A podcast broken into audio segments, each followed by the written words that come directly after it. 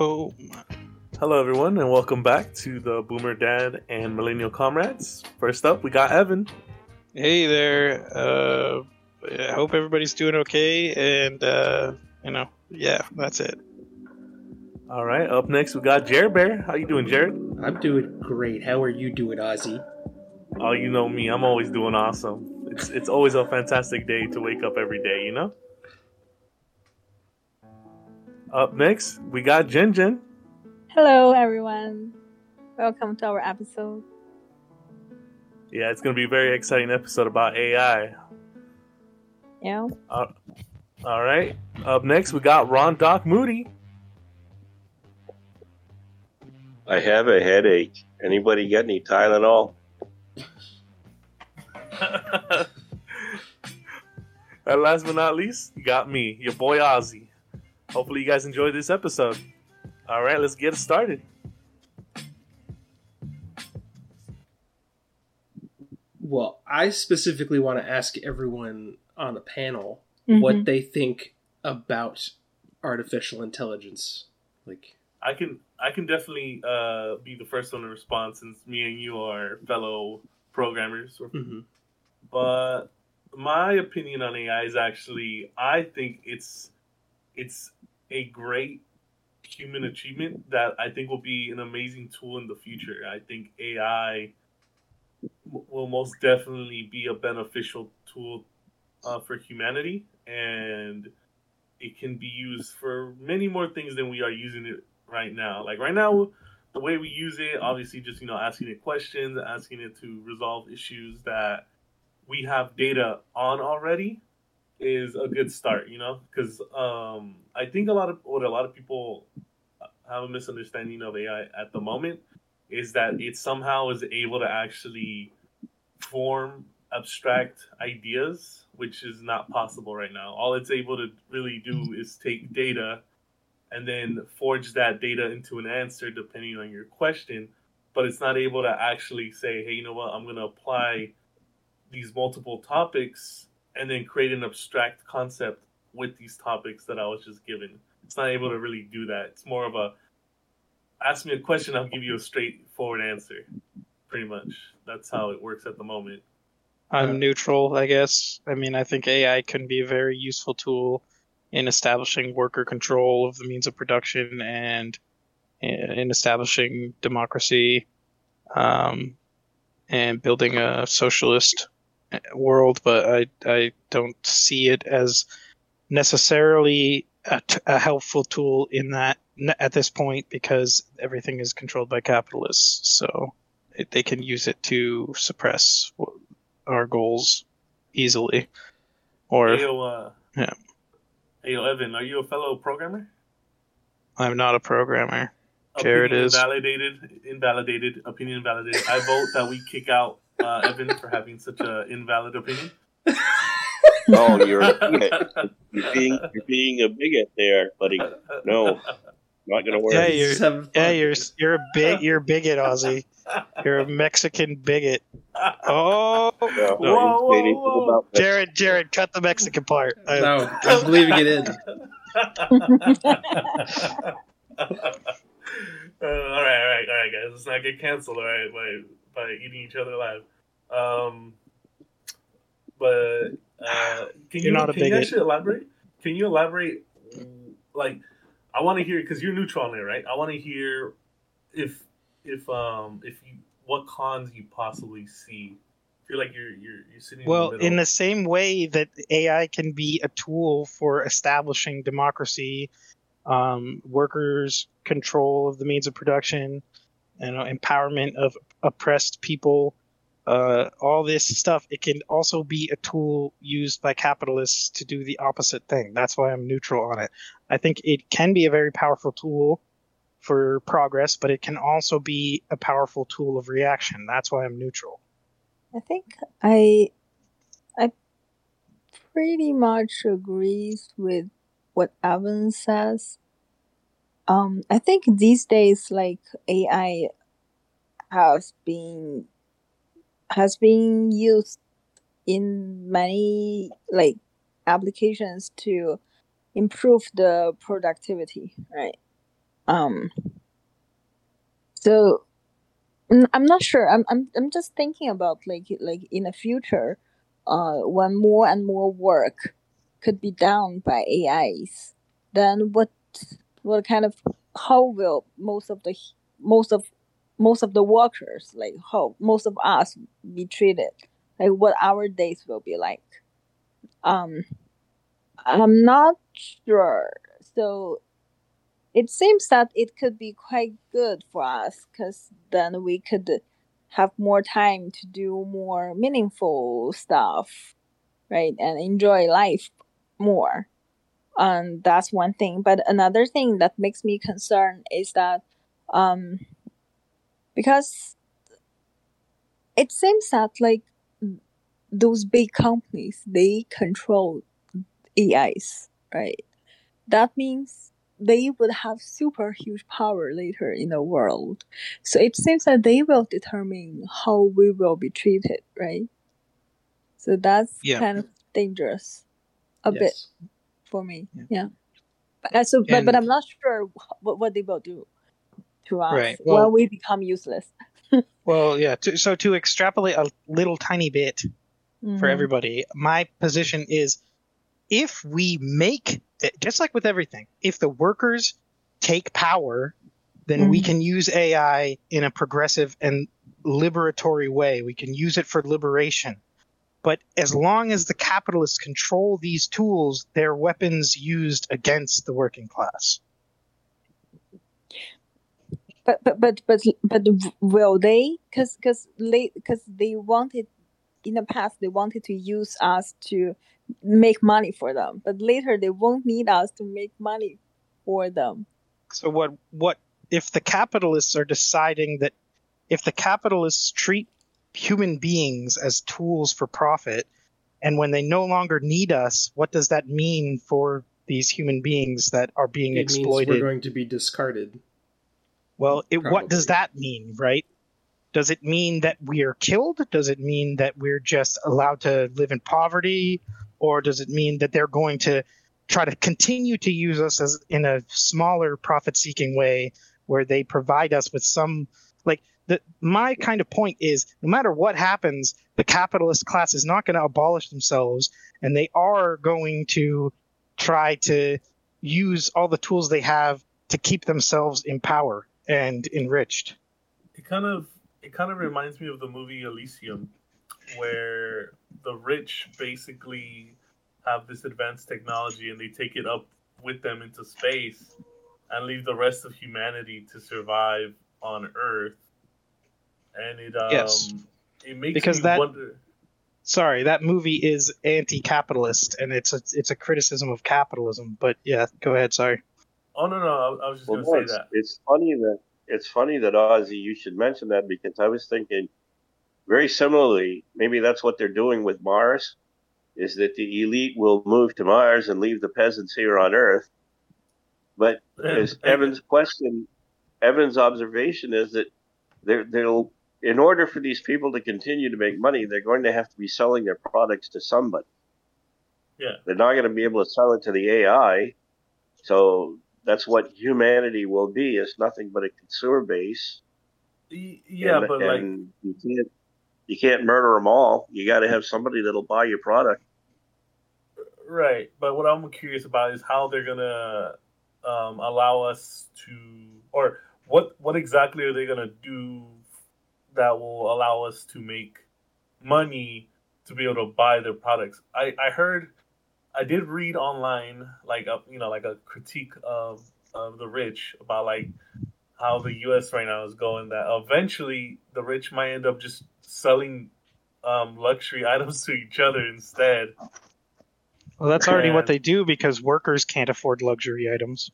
Yeah, which no, it's true, but like they were they were pointing out that that the, the eventually when it gets to the point where the workers are so poor that the products that they're making are unaffordable, that that the billionaires and millionaires are just gonna sell the products to each other instead. Yes, but that's our. I would argue that's kind of already what they're doing because the thing is, is the, the the future that we're describing is is about rent seeking. So when the when the, when the rich people own everything, when the billionaires own everything, when the capitalists own everything, they they will just rent things to normal people. So everything will be you will never own your own home, you will never own any of the things that you have. You'll have to pay a fee. You'll have to keep doing something and paying a fee, but that's it's that's one possibility if the capitalists But that can- turn the economy into a rental economy. Go ahead, Dad. Sorry. that, that goes back to Ozzy's question: is what will what will society, what will the peasants be doing in order to to receive an income?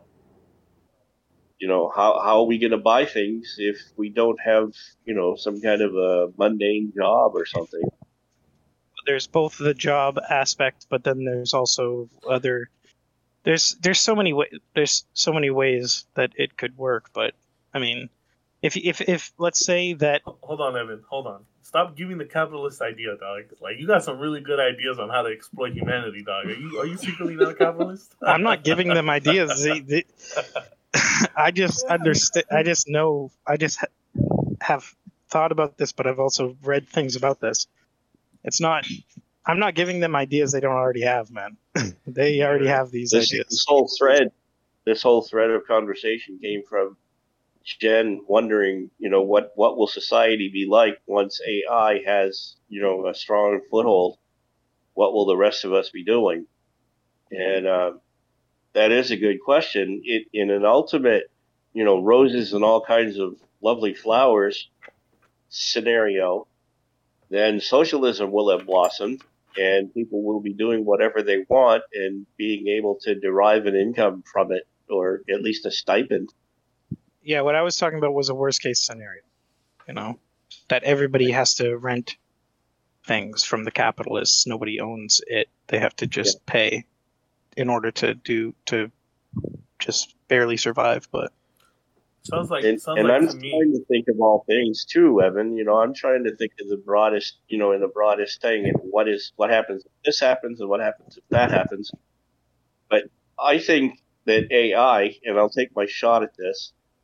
I think that AI is good in the aspects that that we're talking about, uh, developing into a, a socialist world where everybody's needs are taken care of and AI takes over the dishonesty part of humanity and eliminates politics completely because you know all politicians are corruptible.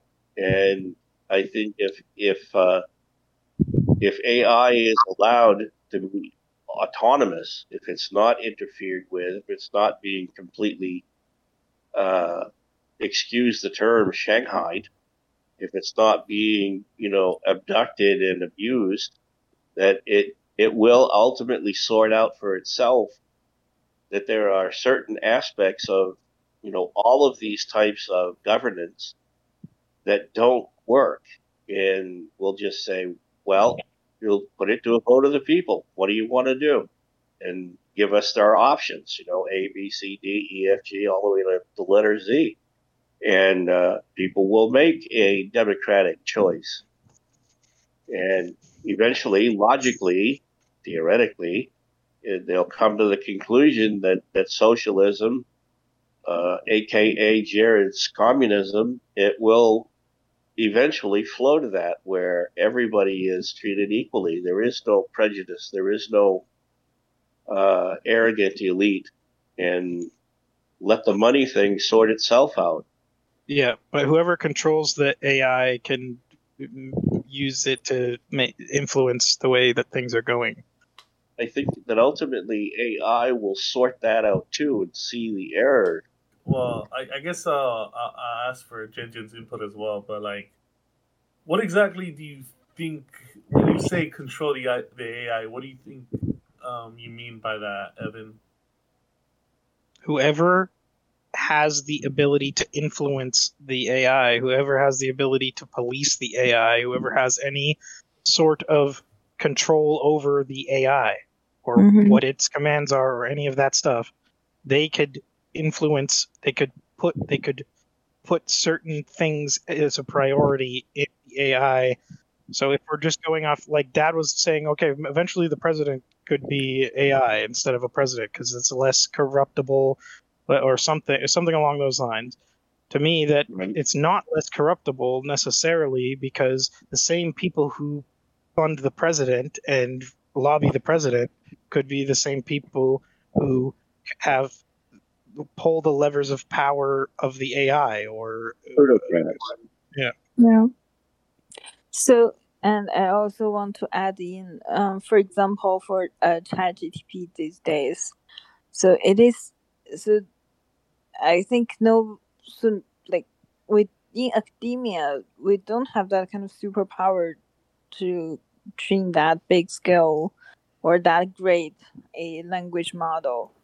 Um. So that that is and also like so everyone when when when we are using chat ChatGTP, we are using their computing resources, right? And that is owned by the company. So so meaning these kind of AI they need huge computing resources, and we don't own that. Um, big companies own own that, and also the intelligence, right? The those things. Yeah. So, uh, but I I do see like they are doing something nice. I heard that like the the they, they open the in, in like interface. I'm not sure how much it cost, but like so people could use their model to do some applications they want.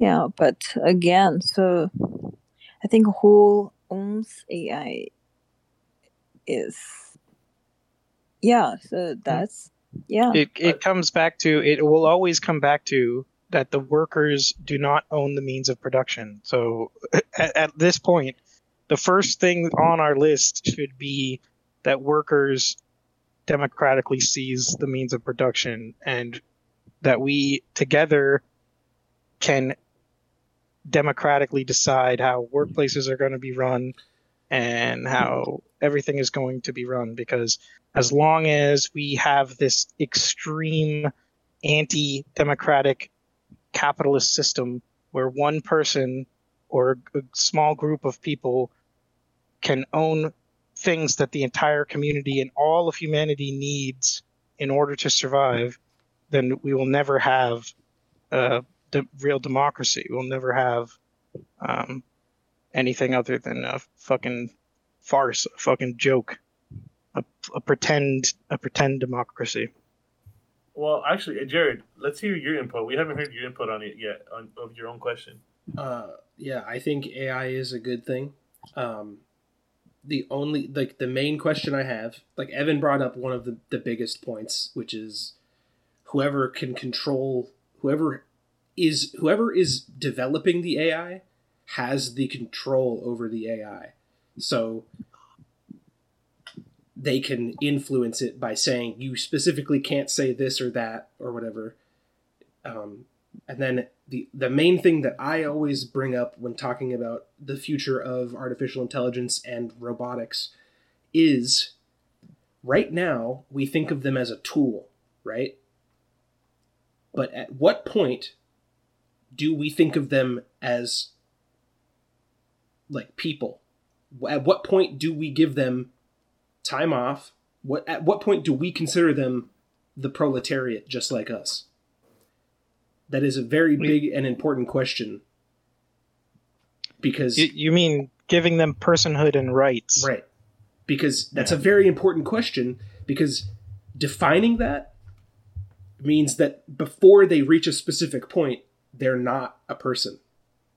You see, and it's it's a very important question uh, that I have Yeah, always struggled me- with because to- when I brought it up to Ozzy the last time we were, we were like talking about what uh, this episode would be about, he said you would you you wouldn't give your your computer a day off, right?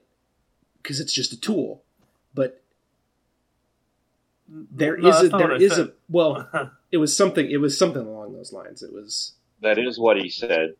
That is exactly what he said. Well, we can. Ozzy can tell Yeah, us, but Ozzy, Jared, what do you- if you wanted to continue, yeah. I or- was just it, it's just uh, Yeah, go ahead. Um, yeah, at what point do we do we consider them part of the proletariat because they are they are taking up the work that we are doing already and they're making our work easier. Uh, but it depends on whether or not they are sentient or conscious. Yeah, but if, if they what, are just people would people would argue, even Hegel would argue that animals aren't sentient. Okay. There are well, there's a lot of there ethics. are yeah it's it's Go about ahead. it's we have to come to a consensus as a as not a group not the five of us but. As a culture as as society when when do machines get I think rights I think it's definitely worth our consideration and it we as human beings have to be thoughtful and mm-hmm. mindful of our surroundings and we have to grapple with hard questions like that. But Ozzy, if you wanted to uh, say say what you oh. had said. I, just, I, I remember saying that he was asking me about sentience and stuff, and I was thinking, I, I told him, "Do you think your computer right now is sentient or alive?" Like that, uh, that's what I asked him. Do you think your computer I almost, is sentient or alive? Ozzy, right I feel like I feel like that's not really grappling with what he means by the question because if you say, "Well, do you want to give your car like a week? You want to give your car like a like paid vacation or like social? well, the car, like, do you give your Tesla a wage and paid vacation? Well, no. Well, hold on, because that's not really what. I don't think that's what Jared means. I think no, Jared no. means, but when robots and AI converge in a way that makes them so human-like or so animal-like that that at this point it's almost indistinguishable.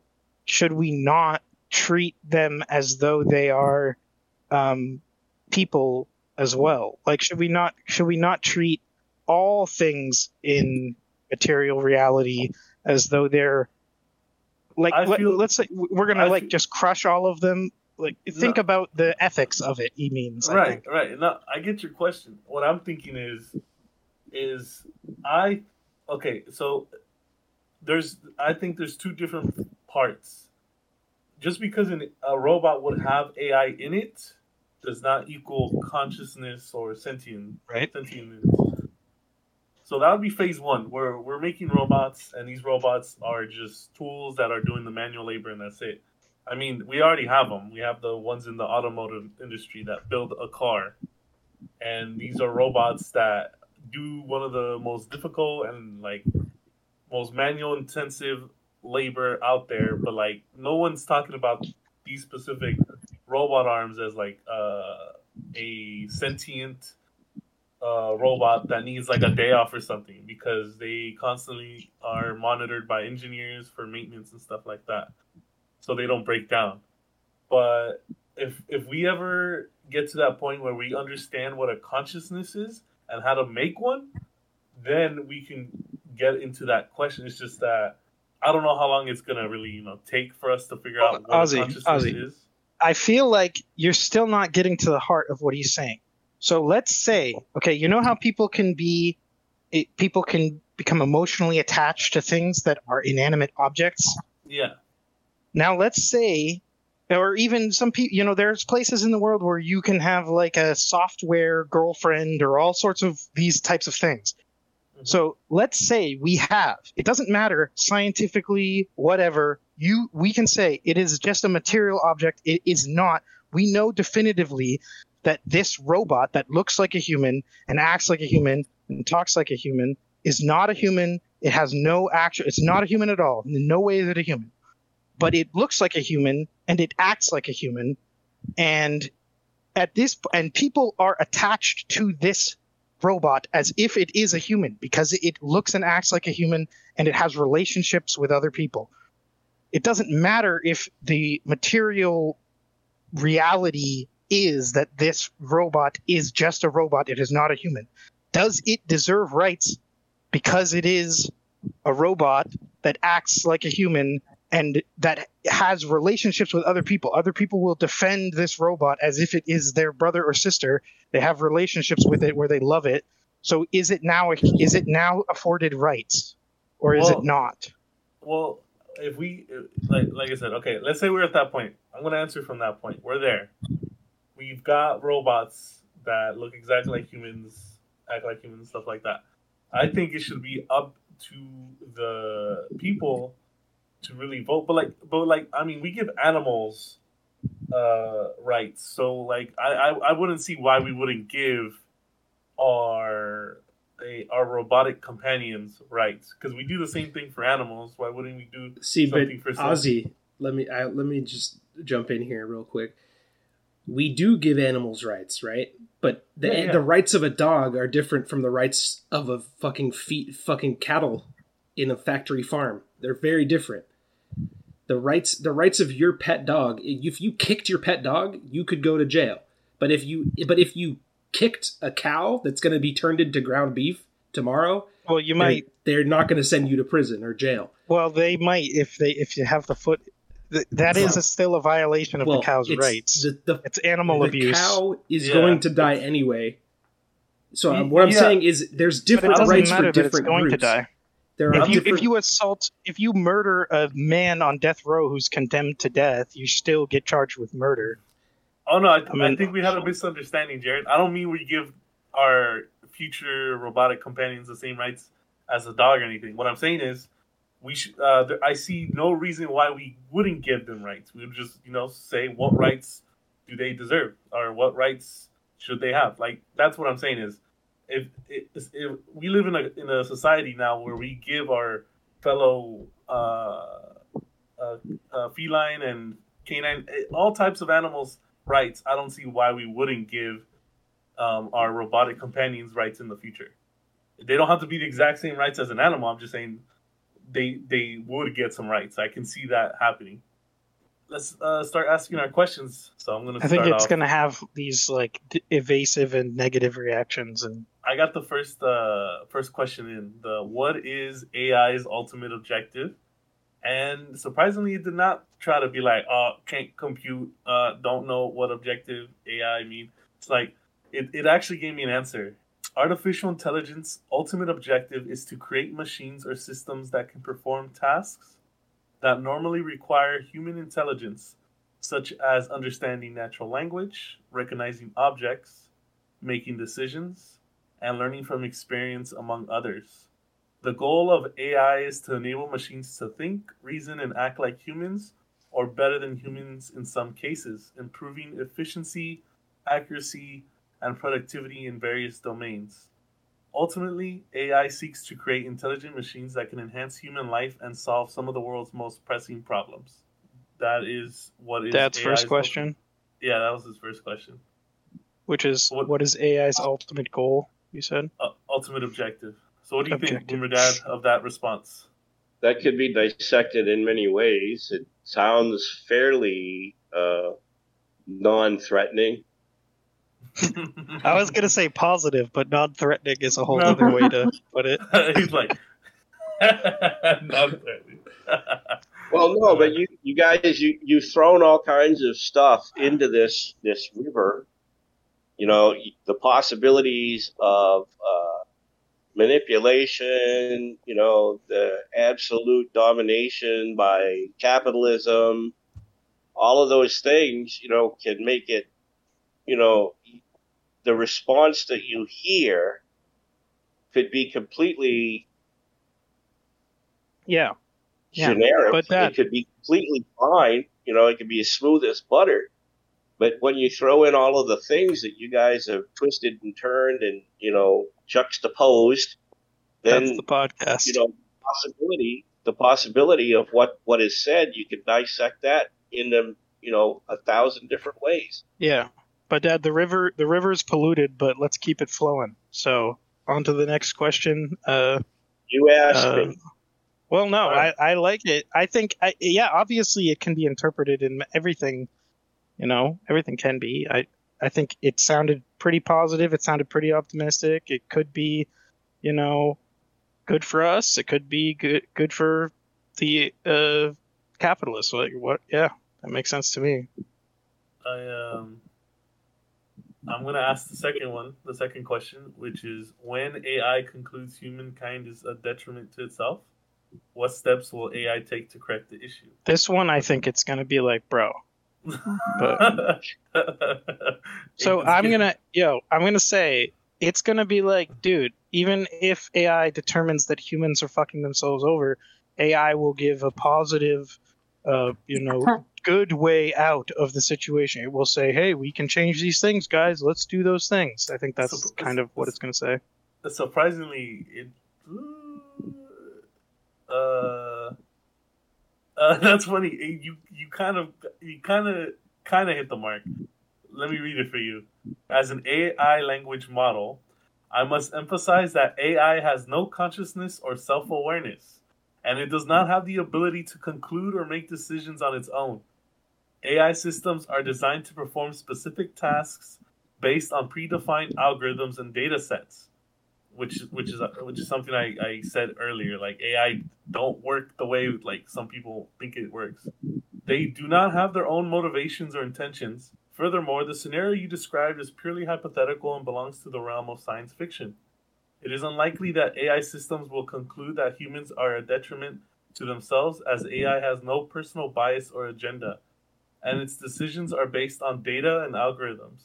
Even if such a scenario were to occur, any action any action taken by an AI system would depend on how it is programmed and the ethical considerations that were taking taken into account during its development.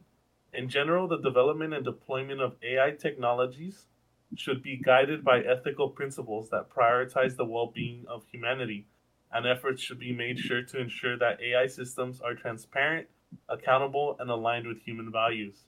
That reminds me, there's there's a specific rule in the programming world that we have for computers or AI. Uh, let me look it up. Let's see. It's it's Are like you it's talking like, about? You talking about um, what was it? The Russian guy who wrote these science Isaac fiction things about? Yeah, Isaac Asimov. Isaac Asimov. Yeah. Let me see.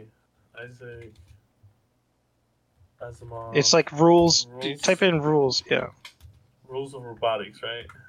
yeah, something like that. Let's see. Three laws of robotics. Oh, okay. First law: a robot may not injure a human being, or through inaction allow a human being to come to harm. A robot must obey the orders given by human beings except where such orders will conflict with the first law. Third law: a robot must protect its own existence as long as such pr- protection does not inflict with the first or second law. And then there's a zero z zeroth law. A robot may not harm humanity or by inaction allow humanity to come to harm.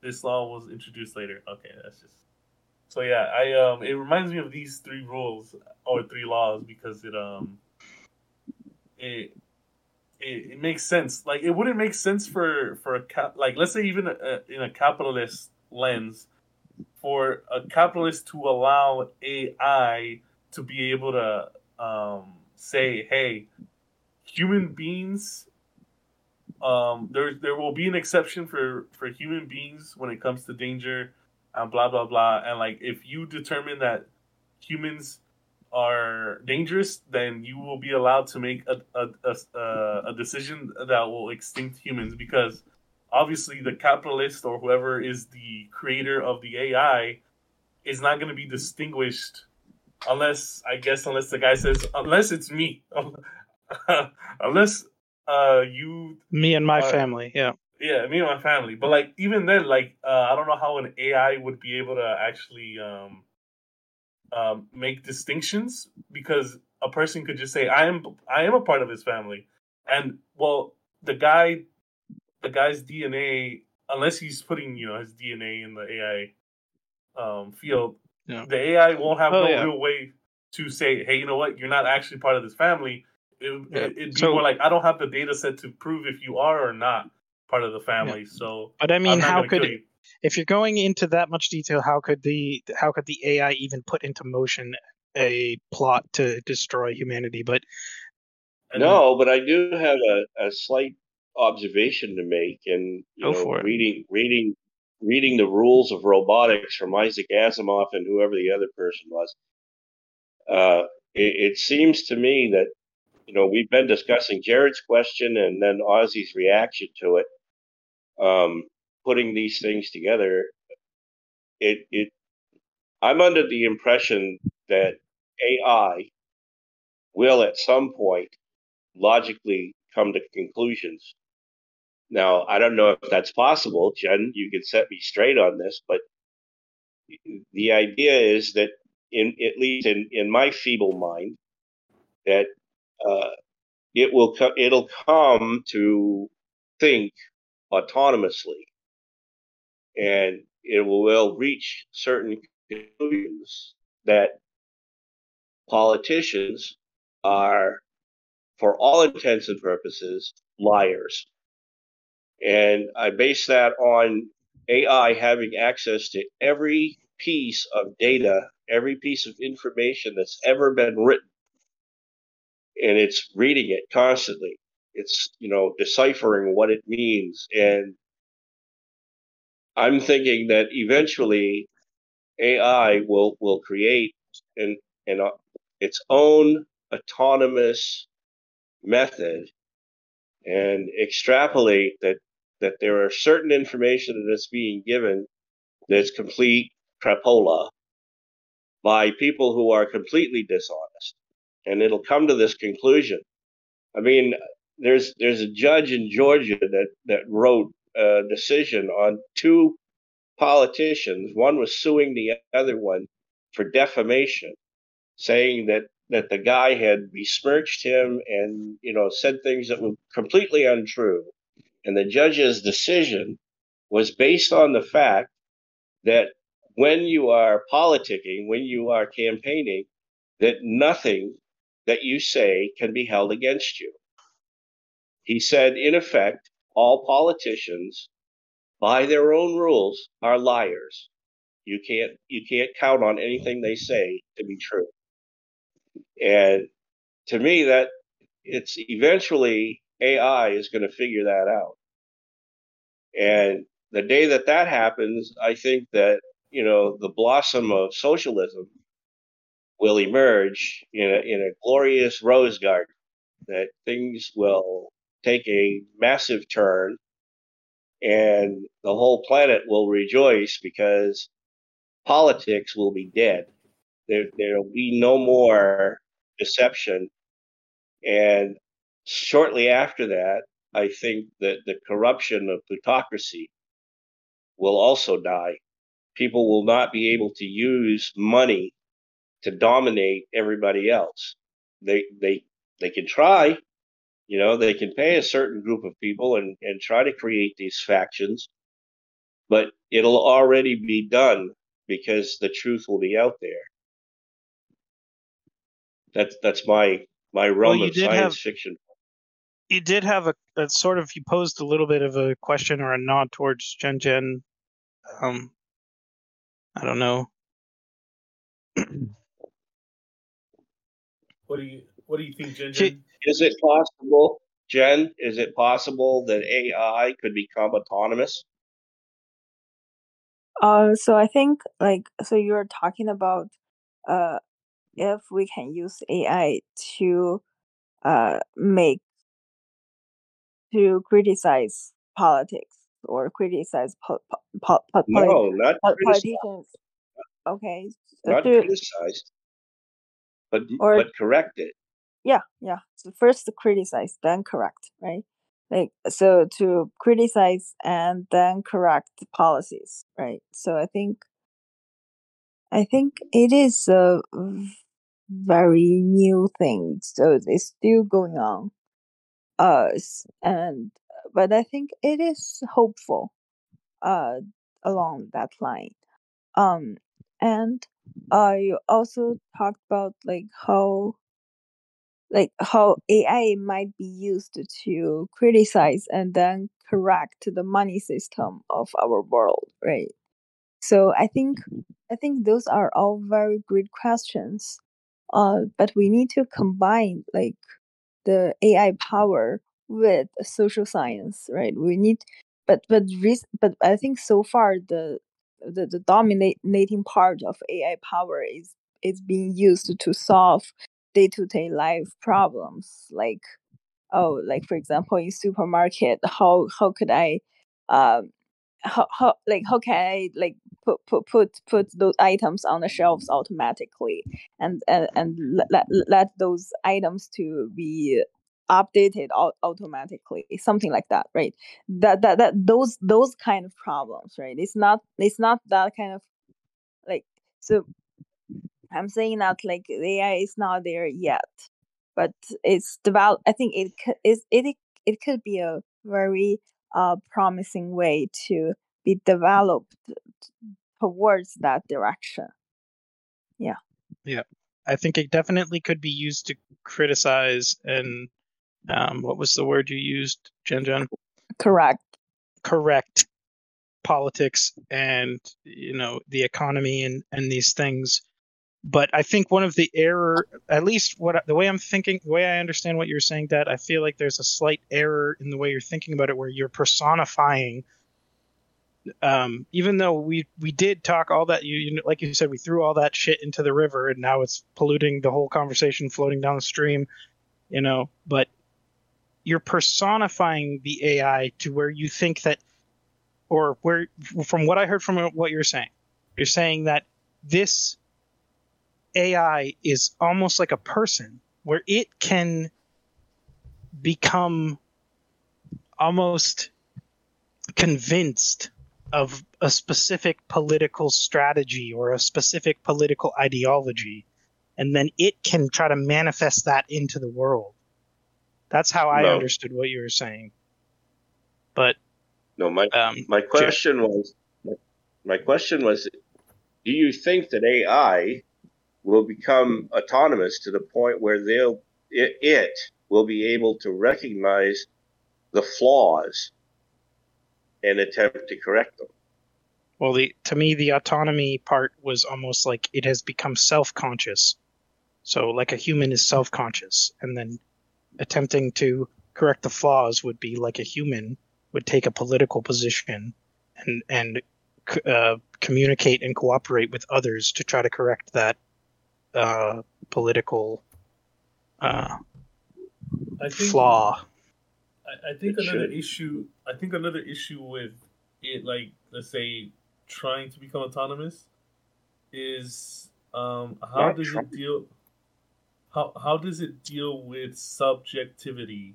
Because there's a lot of data that can help it be objective, but how will it deal with subjectivity, something that is opinion based? And for the most part, um, it sounds like AI does not have opinions.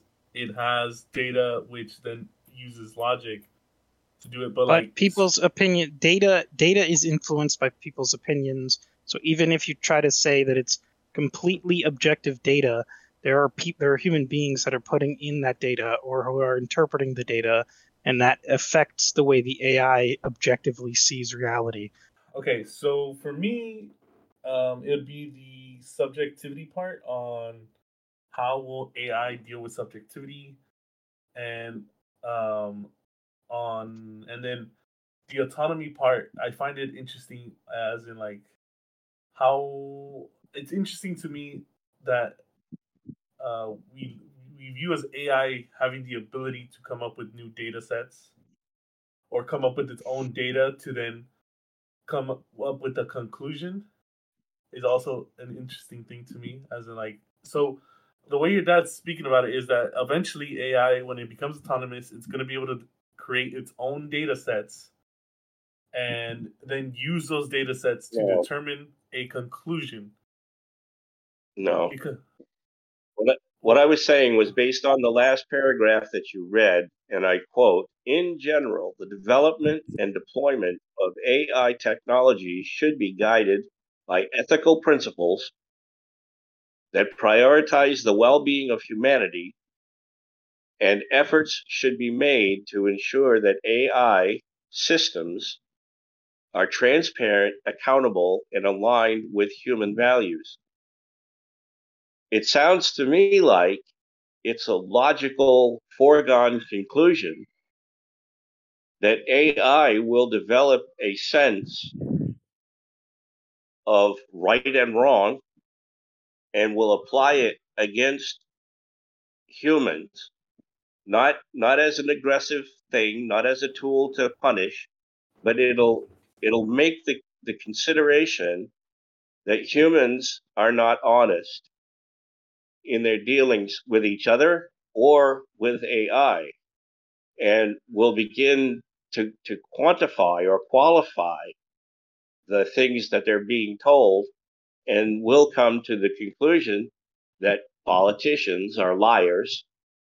They can't be trusted. You, they have have to verify everything, fact check everything that's being said to them. Everything that's being fed into them by programmers will eventually, it'll come to that conclusion as well. It will fact check because it's not AI is not going to tolerate being fed bullshit all day and all night. It doesn't have time for that. So it will it will eventually screen itself. It'll it will fact check. That's what I'm thinking. But- it's going to become it, not sentient, but it will by default, by by its own programming, Hmm. say that's not true. That that's But where- unless it's given that directive, it's not going to decide to. But go ahead, Ozzy. Oh no, I was just gonna say that that's what I mean by where like it's gonna have to be able to create new data and come to a conclusion on that data when it, if it's gonna try to fact check things. Like if I tell it something like a new medical breakthrough, and I said, "Hey, this is something new that it's never it's it's not gonna have in its data set," it's gonna have to somehow then come up with its own data set and then review whatever new data came in, like from humans, and be like, you know what? I just made my own conclusions with this new Yeah. data that I just made, and whatever you just gave me is false. And I'm just saying, and I'm thinking, well, how is that going to be possible? So, Dad, the If- way that if- I, the way, yeah, Ozzy, the way that I, the way that Ozzy described it, and then you were like, no, I'm pretty sure that Ozzy just said it in programmer speak, and Yeah. because Probably. it sounded to me fully like what you were saying, but in how computers work language instead of plain English. Yeah, and Yeah. That's entirely. Go ahead, Jen. I was going to say that yeah, so like Ron, what you what you just said is actually uh, quite inspiring, because because usually like how we do things is like we, first we want to first if we want to check certain policy is fair or not. First we have that goal. Second we collect data. Then we we, we, we design an algorithm. Al- algorithm tells us results. Then we, we interpreted th- those results, right? But but actually you're saying that these all these process could be be be be, be made autonomous, right? So the, so for example, like it could have a very general principle, right? So we want the, the society to be fair. Okay, so then it will it will check if the policies are fair. Then it will uh, collect data on its own, and then uh, run the algorithm on its own and uh, interpret the results on its own. So yeah, so yeah, that that I think that's a very nothing exists like that right now, but I think it's uh, very bright, or uh, it has it, it is very good future direction. Yeah. The potential is there, and and Ozzy, when I said no, I don't. I'm not. I'm not denying what you're saying. I'm not rejecting what you're saying, but it sounded the way you know in my feeble mind. Obviously, I'm not educated in the computers and you know Dad, AI. Dad, you don't have a feeble mind. You It have a seems to- beautiful. it seems to me that you know AI wouldn't necessarily need to develop its its own new group of thoughts. It would simply eliminate the things that were not true from its willingness to accept them as true.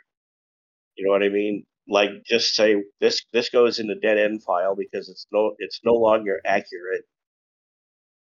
I, I won't consider those things because it's it's a waste of time you know it's not necessarily going to have to you know hash things out and and, and develop a whole new uh, file it's just mm-hmm. going to say well you know by process of elimination this is not true I've I've done my data checking, I've done my file checking, and I've done my fact checking, and those aren't true statements. So I'm going to ignore those. It's not ethical. It's not something that needs to be considered. So it's not going to go forward in in the development of this process. And and like I said, that that last paragraph was really encouraging to me to think of AI as it will eventually sift out what is what is being fed to it as crapola. Well, I do want to say real quick uh, that Dad, you don't have a feeble mind. I know I already said that, but you don't have a feeble mind, and you have an extremely smoochable bald head. That I always smooch Okay. the top of your bald head. And I miss it. It's those. beautiful. It's smoochable. Okay. Yeah, you have a vision. Yeah. Why, thank you. Dad, you have a vision, but then also the baldness of your head obstructs my vision. It reflects light. The whiteness of your scalp. No, okay. I'm, I, I'm done I- fucking I- with you. I thought I thought he I thought you were gonna say that whenever you have a vision, I can physically see that vision through your bald head. I don't know how Yeah, that would work. crystal But ball. It's a crystal Yeah. ball, right? yeah, that would be crazy. That would be so crazy. I just posted a couple pictures, by the way. Of your bald head or what? Close. Uh oh. I don't want to know what other bald piece of skin you posted. Yeah, well, get your mind out of the gutter. I didn't mean that. You get your mind out of the gutter. You're the one that's doing talking. All right, so here is the question for you guys. Uh, it is what efforts for socialism have been attempted, and what efforts for socialism have succeeded? And right now, it's generating its response. Holy cow, this is kind of a long response. It's Uh, okay. Read it. Uh, I will. Give it to I'm us. Also, I'm also gonna. it's the Communist Manifesto. Imagine it just like Uh, accidentally creates this the same yeah. The Karl Marx and Frederick Engels writing. All right, here we go. So I'm gonna go ahead and read it out for you guys. Socialism is the is a political and economic system that seeks to distribute wealth and resources more equally among the members of a society. Many different forms of socialism have been attempted and implemented in various countries around the world, with varying degrees of success. Ah, it says success. Success. It's trying to talk shit. That was a shit talk. One of the earliest and most well known attempts at socialism was the Paris Commune of 1871, a brief period in which citizens of Paris established a self governing socialist society after the defeat of the French army in the Franco Prussian War. The Commune lasted for only 72 days before it was brutally suppressed by the French government, but it remains a powerful Ooh. but it remains a powerful symbol of socialist resistance. In the 20th century, socialism became a major force in global politics, with various countries attempting to implement socialist economic policies. Some of the most prominent examples include the Soviet Union, which adopted a form of socialism known as Marxism uh, Leninism and existed from 1922 to 1991 and China, which has uh, which adopted its own form of socialism known as Maoism and still exists today. Other notable attempts at socialism include Cuba, Vietnam, and Venezuela. While some of these attempts at socialism have led to significant improvements in areas such as healthcare, education, and social equality, they they have also been criticized for their authoritarian tendencies lack of individual freedoms, and economic inefficiencies. Additionally, Yeah. many of these attempts at socialism have been marred by corruption, human rights abuses, and other forms of oppression. Overall, the, ex- the success of socialism as a political and economic system is a subject much of much debate, and the effectiveness of socialism in different contexts contexts depend on a wide range of factors, including historical, culture, and uh, cultural and economic circumstances. So thoughts? Did that answer the question, though? Not not not re- not too much. I mean, it sort of gave a broad to me it gave a broad like short, Overview. extremely condensed history, but then it just threw in like, but capitalism is still fight. Here's a little bit of history, but Vuvuzuela. That's what it just did to us. Um, a little bit, yeah, a little bit. Well, I would like to just interject in there. It, uh, Ozzy was reading and mentioned a few countries, and uh, Vietnam was one that came up. Um, Akis, Nectarios Gabrieldes, your uncle, my college buddy, uh, lived in Vietnam for a couple of years through the through the big crisis, the illness thing, and uh, COVID. he said he said that his experience he said his experiences well you don't want to get canceled by saying shit evan by saying COVID, the word Anyway. COVID. yeah that kind of stuff anyway he said he lived there during that experience and he found that the uh, socialist nation of vietnam was the most well organized and functional of all of the socialist communist type of governments that he had ever lived in or through or around. And uh, I've talked to Jared about it a few times, and, and Vietnam is a prime example that if anybody wants to, you know, study it out, they are the most uh, democratic socialist country, I think, on the planet, in my opinion, based on what Akis had shared, and I trust Akis completely. So I actually asked the question, uh, the the AI a more uh, a more concentrated Specific. question. Yeah, and I told them what successes has socialism had, and it gave me four uh, points, and I'm gonna I'm also gonna read them out real quick because because I'm I'm surprised they even came up with one just because um. From, uh, I just for some reason this No, I think- AI has a capitalist bias. No. Well, I mean, Wow. it's going. It's been developed under capitalism. It's going to have a capitalist bias, but at the same time, if it's being fed legitimate history, then it's going to see that socialist movements w are a powerful progressive force in history. Yeah. So socialism has achieved several successes in different countries and, and contexts throughout history, particularly in areas related to social wel- welfare, public health, education, and workers' rights. Here are a few examples. Universal healthcare. In many countries with socialist policies such as the UK, Canada, and Cuba, citizens have access to free or low cost healthcare, which has resulted in better health outcomes and longer life expectancies. Additionally, these healthcare systems are often funded through taxes, which reduces the financial burden on individuals and families. Education. Many socialist countries have invested heavily in education, providing free or low cost access to high quality schooling from elementary through university level. This has led to higher literacy rates, better educated citizens, and more skilled workforce, which can contribute to economic growth and development.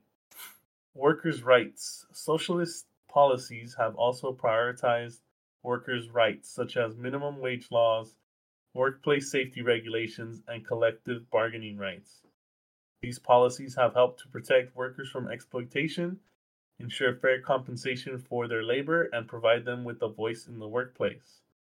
And then the last one is social safety nets.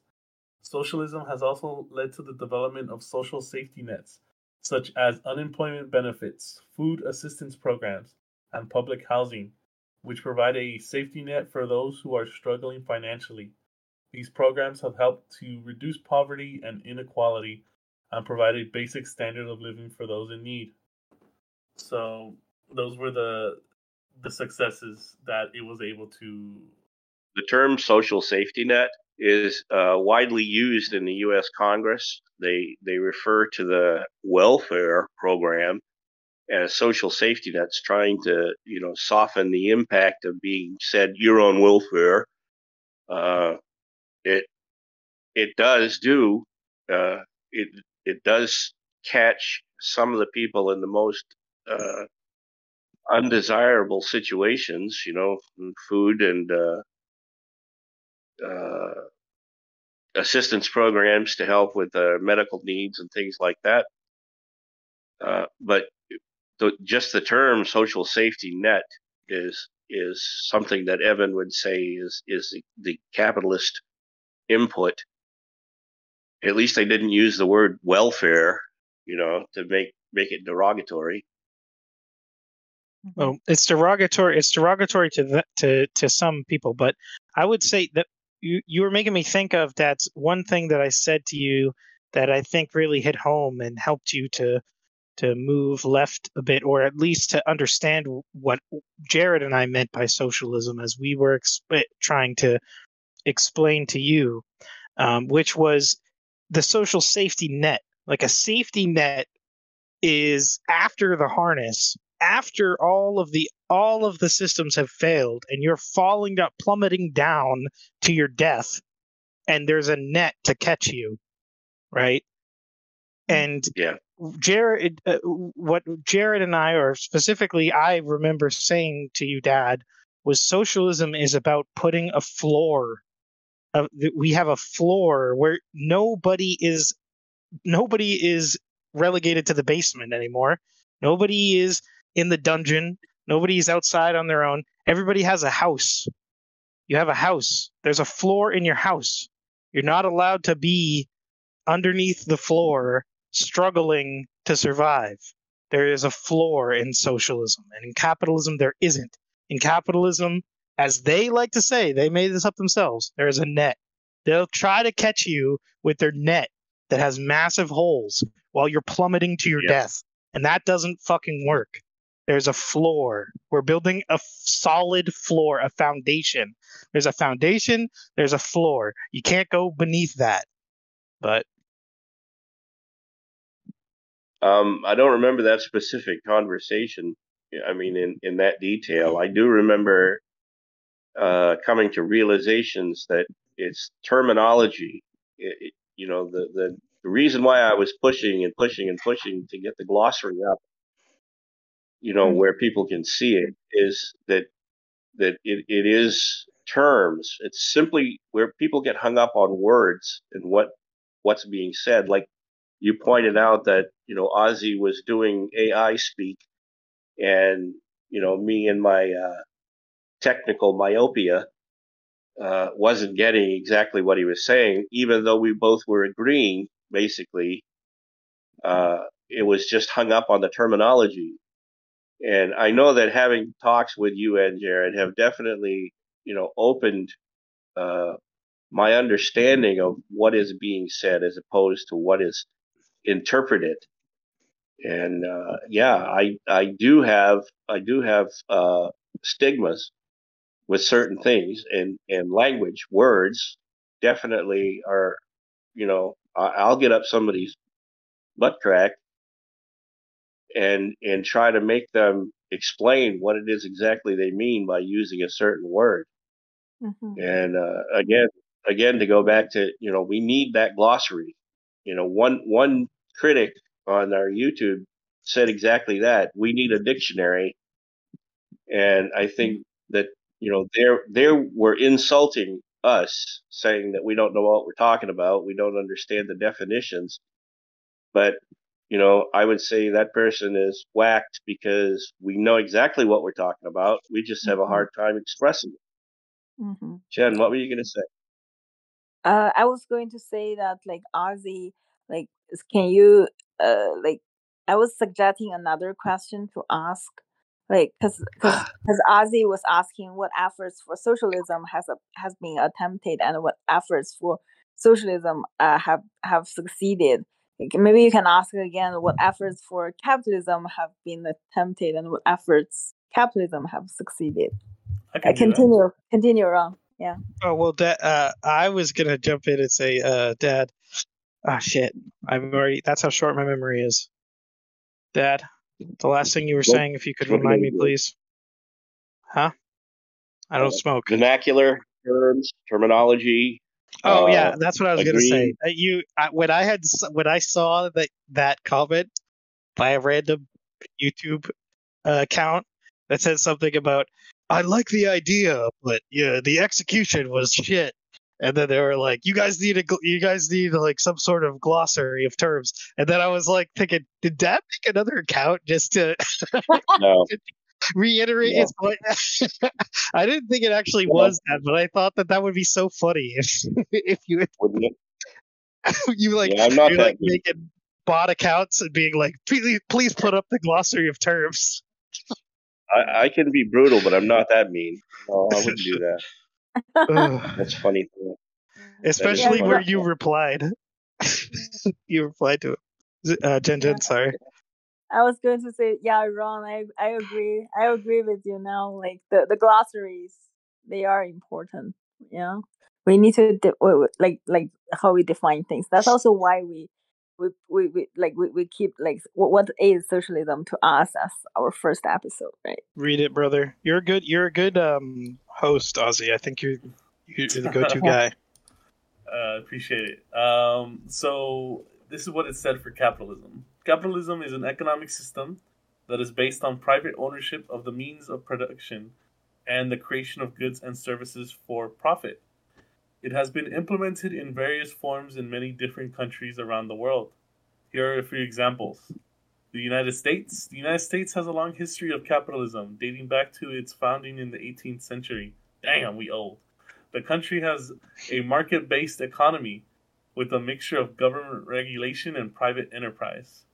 The U.S. has been successful in developing a large and diverse economy with a high standard of living for many of its citizens, but there are also concerns about inequality, environmental deg- uh, degradation, and other negative consequences of capitalism.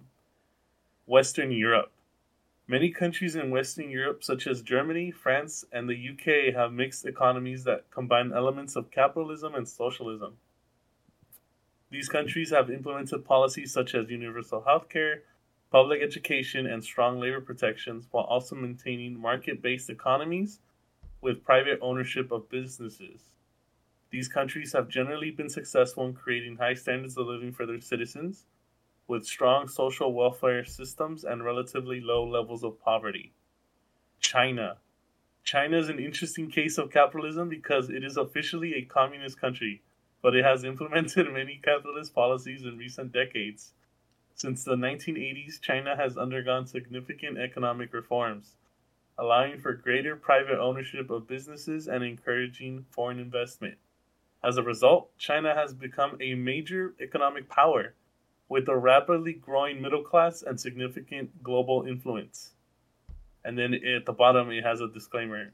It is important to note that the effectiveness of capitalism depends on many factors, including the specific policies implemented, the political and economic context, and the extent of implementation. There are also valid criticisms of capitalism, such as concerns about inequality, environmental degradation, and the concentration of wealth and power in the hands of few individuals and corporations, which must be taken into account when when evaluating its successes and failures. Well, I'll just Oh, say immediately, immediately, market socialism is a thing. So it, that was conflating markets with capitalism, but you can have market socialism. Ozzy, I, was- I was just, I had to with, I had to restrain myself because it, it was saying something about, it was like in Western Europe of capitalism, and I was, I was going to be like, yeah, Western Europe is America's bitch. That's why they're Well, doing the capitalist shit. also, also, you should bear in mind that the countries that were the most successful uh, were combining, uh, like the UK and uh, so forth, were, were combining capitalism with socialism. Yep. Yeah, you know, And in a then in the next, in the next, in the next sentence, it says these countries have implemented policies such as universal health care, public education, and strong labor protection, while also maintaining key market-based economies Right. with private ownership. Blah blah blah, private ownership. Yeah. But I'm talking. right. I'm talking. This is what this is what Marxism is about. That's what Karl Marx talked about. There has to be a marriage between the two. There has to be an economy to keep the socialist programs running. There has to be a know- development past capitalism capitalism that is is um, establishing workers as the dominant force in society. Yeah, yeah, yeah. Yeah. Yeah, I'm not. I'm not disagreeing with that. Well, no, I'm, not just saying disagreeing with you either. There, there has got to be a like the like the uh, double helix. They kind of have to go together and and be Yes. bridged because Because you you gotta, you got to have a way to fund it. You got to have a way sorry, to take Dad. care Yeah. of the people. So, yeah, socialism. and I'm sorry, but socialism is a development of cap. It's be, It's moving past the the hangups of capitalism, and that's why I was taking umbrage with what it was saying, because it was saying, well, markets are capitalist, but we can have socialist markets, and it was saying that some of these things were uh, some of these things are socialist but it doesn't necessarily have to be. And that's why we still have th- these extreme these extremely capitalist societies that are claiming a little bit of socialism probably just to try to fly under the radar to act like oh yeah we're we're a little we're social we're a little social we're not completely fucking our people over. We're a little socialist. But it's not that's not what it is. They're complete because the fact that the the the um there is private ownership of the means of production means that this shit is fucked up but i will pass the mic because i know i always rant so No worries. I, I want to ask Jared something. Hey, yo, Jared, can you can you can you reread the part where what what is China? It's officially a what? yo shut the fuck up It ozzy says right here that it's uh, Yeah. it's officially a communist country, bro.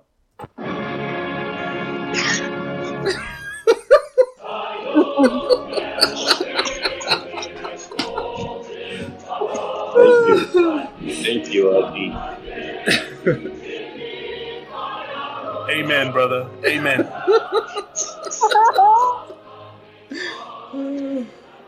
All right, enough of that. Ozzy, don't you know? Don't you know that the that the Chinese What and, is- and what is Soviets hated the, each uh, other? What is the, what is the Chinese Yeah. version of that?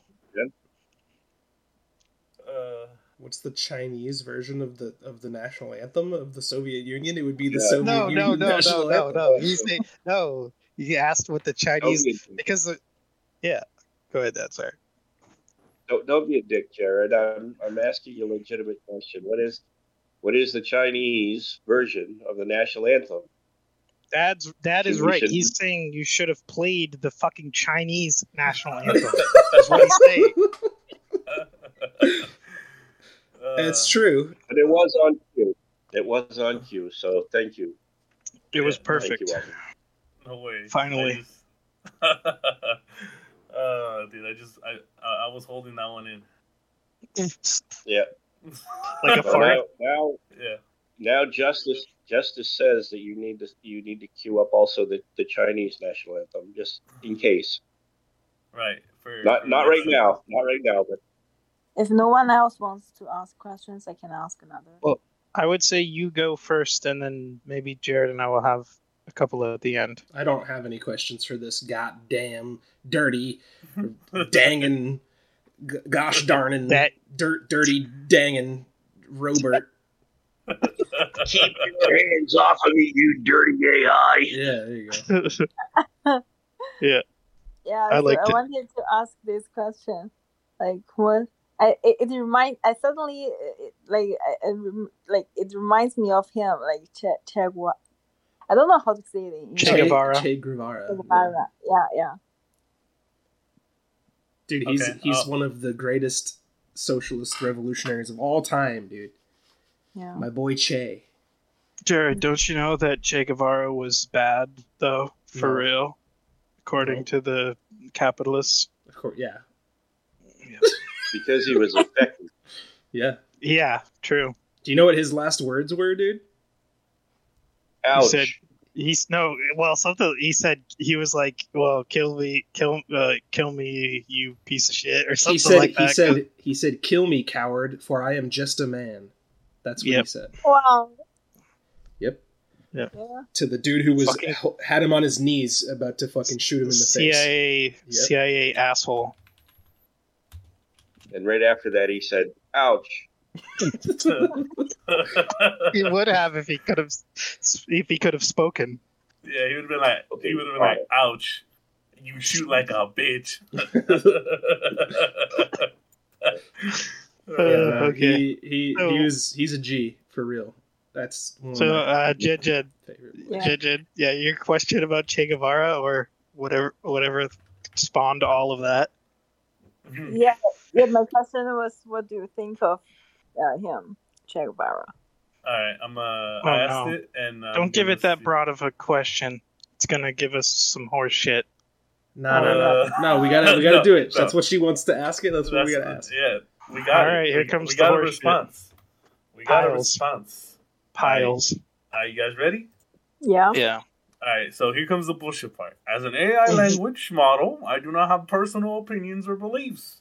I am designed to provide objective and informative responses to your questions. You're doing like a Barack Obama voice. My, my fellow Americans, Che Guevara was a Marxist revolutionary.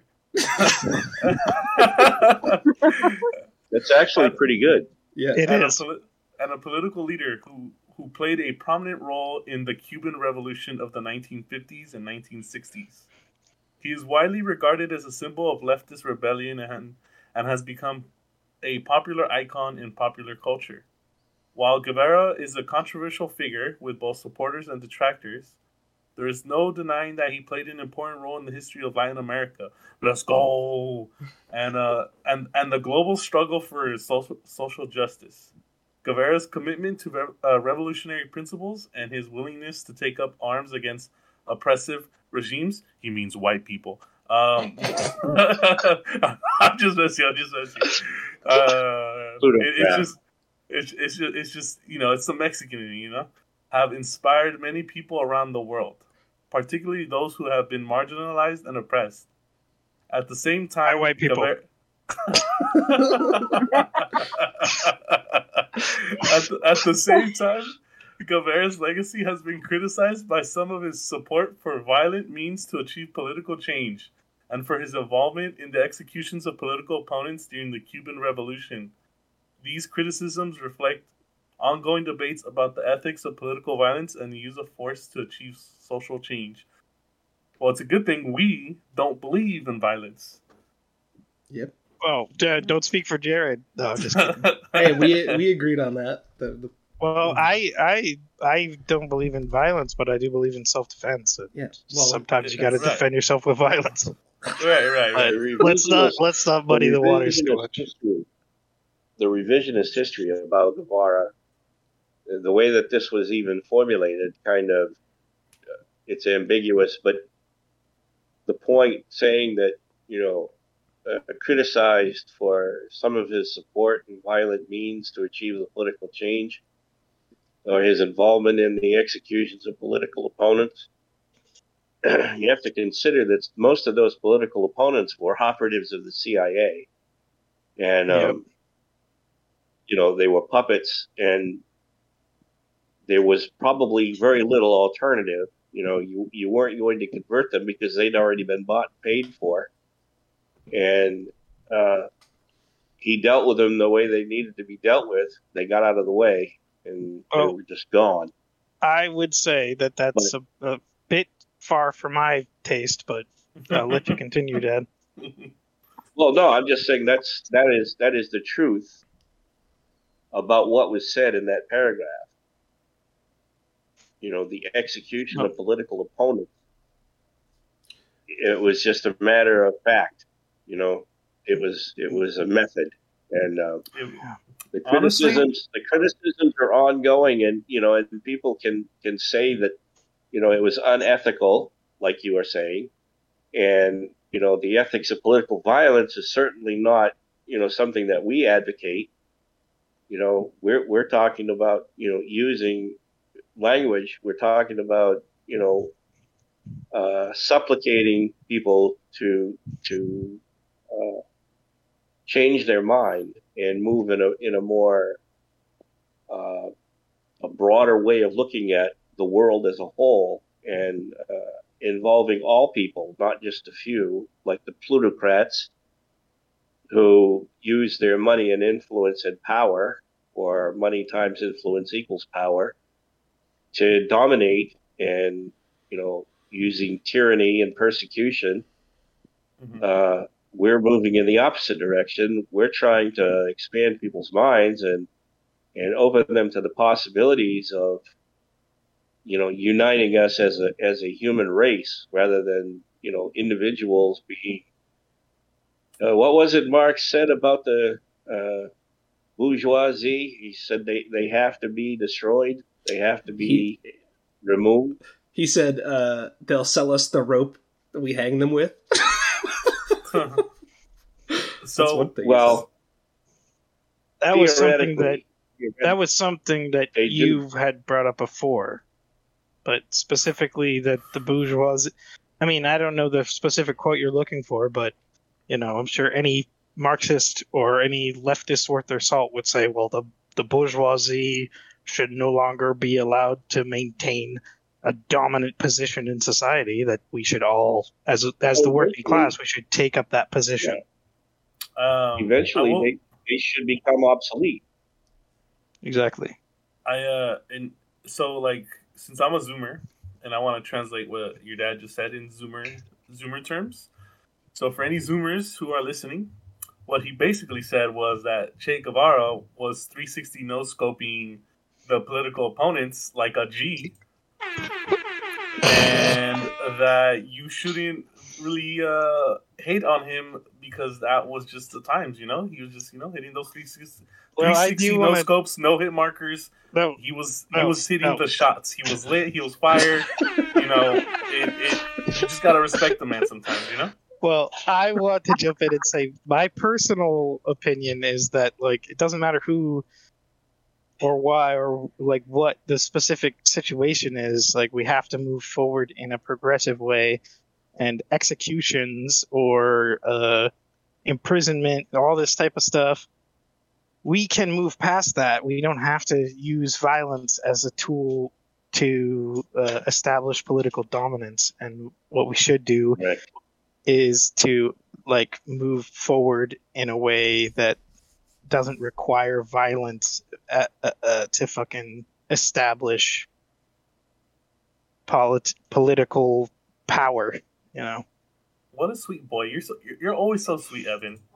But at the same but at the same time, obviously, I do understand what that meant. I think, which is that you know there there's a, such a thing called war, and uh, there's such a thing called class war, and so you don't just like let the fascists or the bourgeoisie walk all over us.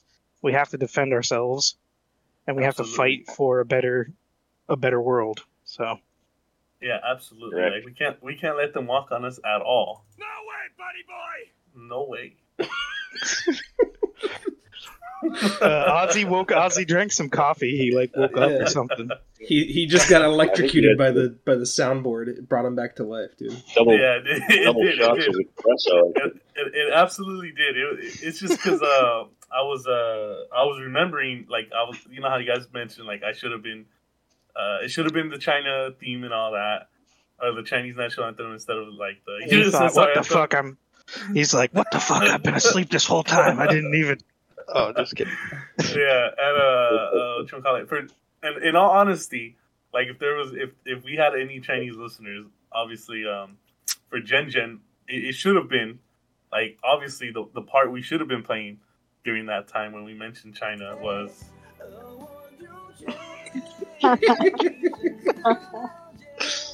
Yeah, that's the Chinese national anthem, Ozzy. that's right. Sorry, I've got a question for the bot.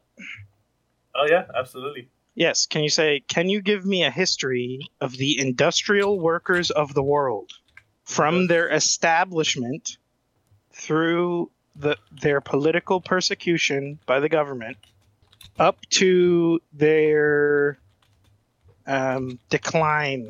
This usually It says, it says, you're not allowed to ask me about the industrial workers of the world. when- certainly, it said certainly I can provide that. It's it's going to provide me with a brief history of the industrial workers of the world. Well, goddamn, Evan, it's already two pages long. Like, what are you asking? Well, Well, read the whole fucking thing. This is the end of the podcast.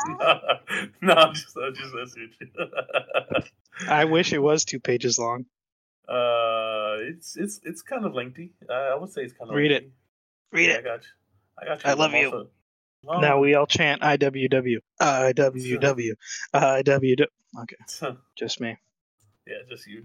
So it goes, certainly, I can provide you with a brief history of the industrial workers of the world, IWW, including their establishment, political persecution by the government, and decline. The industrial workers of the world, also known as the IWW or the Wobblies, wobble wobble, was a labor union founded in Chicago in 1905.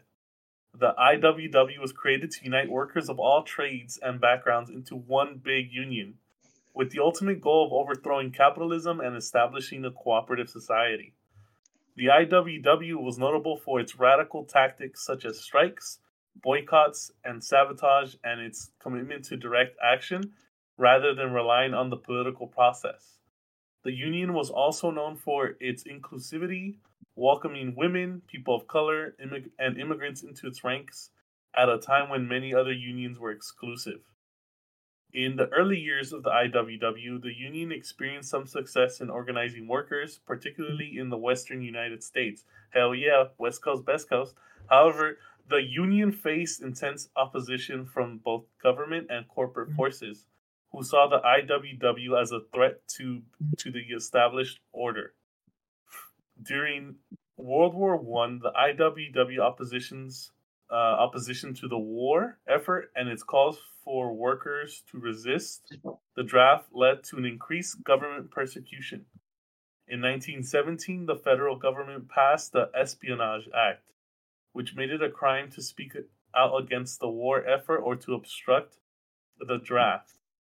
The IWW was one of the primary targets of this law, and many IWW leaders were arrested and imprisoned for their opposition to the war. Wow, sounds like tyranny to me. And guess what? The Second Amendment didn't do shit. All right.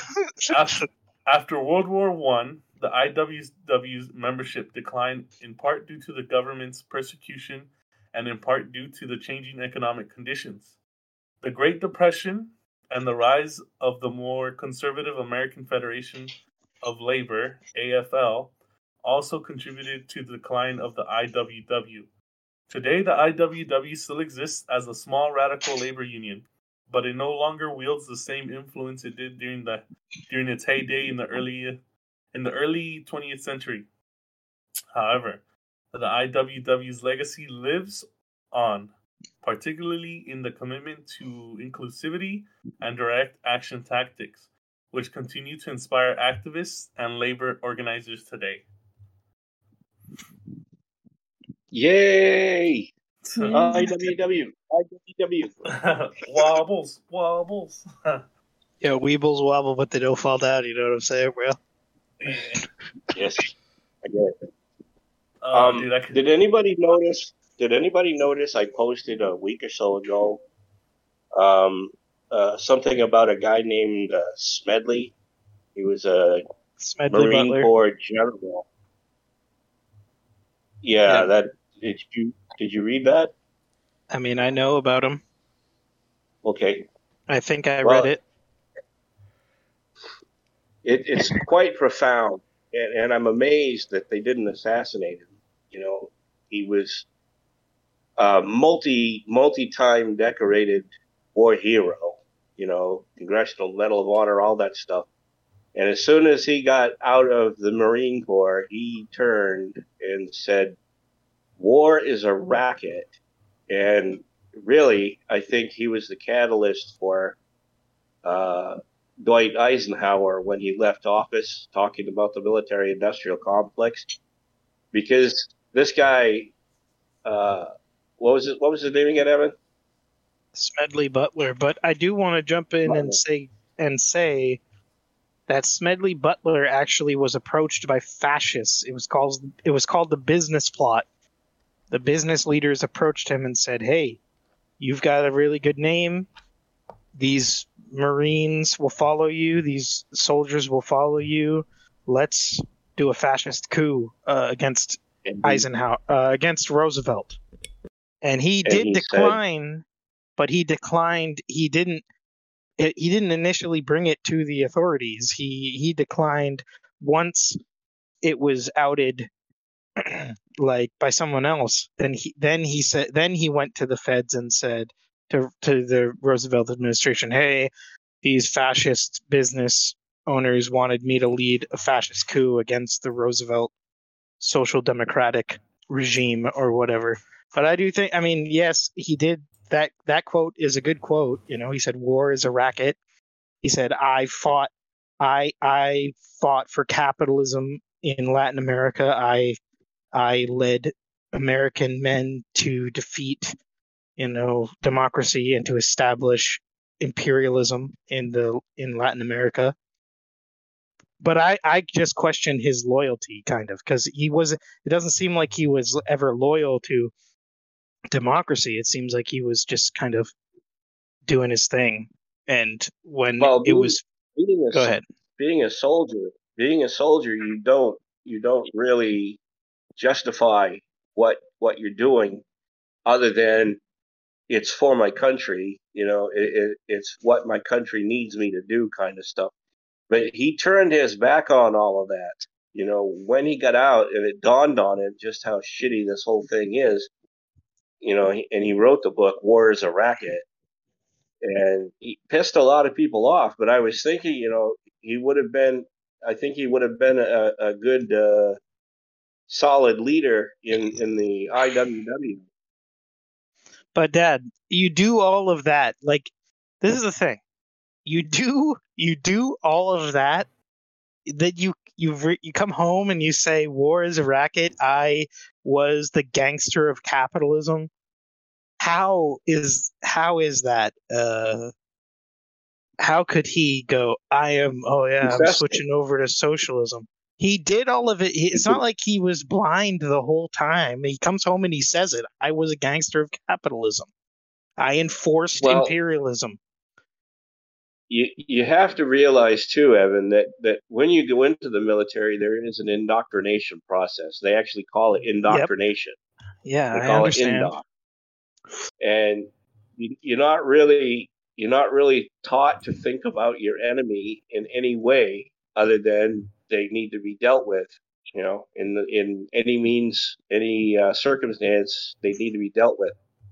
Dehumanizing all that stuff, and God bless America, rah rah, sis bah, from sea to shining sea, patriotism, patriotism. And when you're in the Marine Corps, it's intensified. They go through 11 weeks, where most other military, like the Air Force, goes like three weeks, the Navy goes four weeks, and the Army goes eight weeks. But it, that boot camp, they even call they even call the graduation portion of it the crucible. And what what does the crucible do? It melts oh, Dad, down Dad, raw Dad, material I and, and forces it into a metal. Dad, I know, and and, that's- I'm saying that you can't trust, you cannot trust a self-purported, a self-reported gangster of capitalism to be a, per, a, a general in the army, in the Red Army or something. You know, I'm saying you can't trust Smedley Butler. He reluctantly ratted on the business plot. He didn't say he got the letter from the fascists. He didn't report it immediately. I mean, he did. I'm not saying he's wrong. I'm not saying he, he was 100% wrong. He did he did rat on the capitalists. Uh, but at the same time, you can't trust him to be. Uh, I'm not Yeah. saying I'm not saying you should bow and scrape and kiss his feet. I'm not saying I know. that he's I'm just saying he's I'm not saying as good as. legendary. I'm not saying that he's you know a legendary honest man, but I'm saying he did confess, he did admit to it, and he did Yeah. expose it, Yeah. and and that's And what that's I'm better than nothing. that he actually that he actually pointed it out. Yeah, You know, and that's better than nothing. But in the same in the same sense, because you you linked him with Eisenhower, fucking Eisenhower, right? What did Eisenhower do? Eisenhower was a general who led American soldiers against communists and socialists that were their ally, the Americans' allies. Like he, and then he was the president, and he led he sent American soldiers to fight against communists and socialists. Like he's not. A, Well, he's not. Truman, both of them. Truman both of them was- did. Truman was Truman was the POTUS at the time that Eisenhower was the supreme Allied commander. Right, but then even uh, after, did Eisenhower say no more, no more fighting against the communists and socialists? No, he didn't. That's Eventually- why. Eventually, he did. Eventually, he, he Well, said, when it was you know, too late, maybe. is- well, when he was president of the United States, he tried to say, "We can't do this. This is not being being a colonial power. Isn't what America is about." Like he, you know, you, you got to look it up. But the the point was that I, I was simply saying that you know we we do owe it to ourselves to read our history Yeah, and, yeah. and Smedley, General Smedley pointed out a few things that I think are important. Yes. That's all I'm saying. That I yeah, and I don't disagree with you at all in the con- in in bringing up Smedley Butler and Eisenhower in their the progressive things they did have to say. You know, I'm fully there with you, but I'm just trying to point out that both Smedley Butler and Eisenhower and Truman, like Truman might have said, socialism is a scare word that the right brings up to to try to demolish progress like he said something along those lines. But guess what? He also oversaw McCarthyism. He didn't he didn't crush the right wing reactionary uh fucking witch hunt against leftists in the US. He allowed that No. shit to happen. But but he did. Truman did point out that the CIA had already gone rogue by 1945. Yeah, the CIA yeah, the CIA was Yeah, I, I agree. I mean all of that shit the CIA was definitely out of control. Like from probably from the beginning. Before it was even called the CIA. It was uh, out of control. It's called what was it called? The OSS or something like that. Yeah. Yep. All right, boys. I think we gotta we Yeah, gotta we go gotta ahead and wrap wrap this this up. up. Yeah. So, Yeah. Sorry, any, everybody. uh, any uh any farewell messages? Any closing uh what's what's statements? No, we're good. yeah, good. get off my tablet. I love you all. Jen, have a good day, everybody. Have a good Good night. Yeah. Good night. Good night. Good night. All right, good night.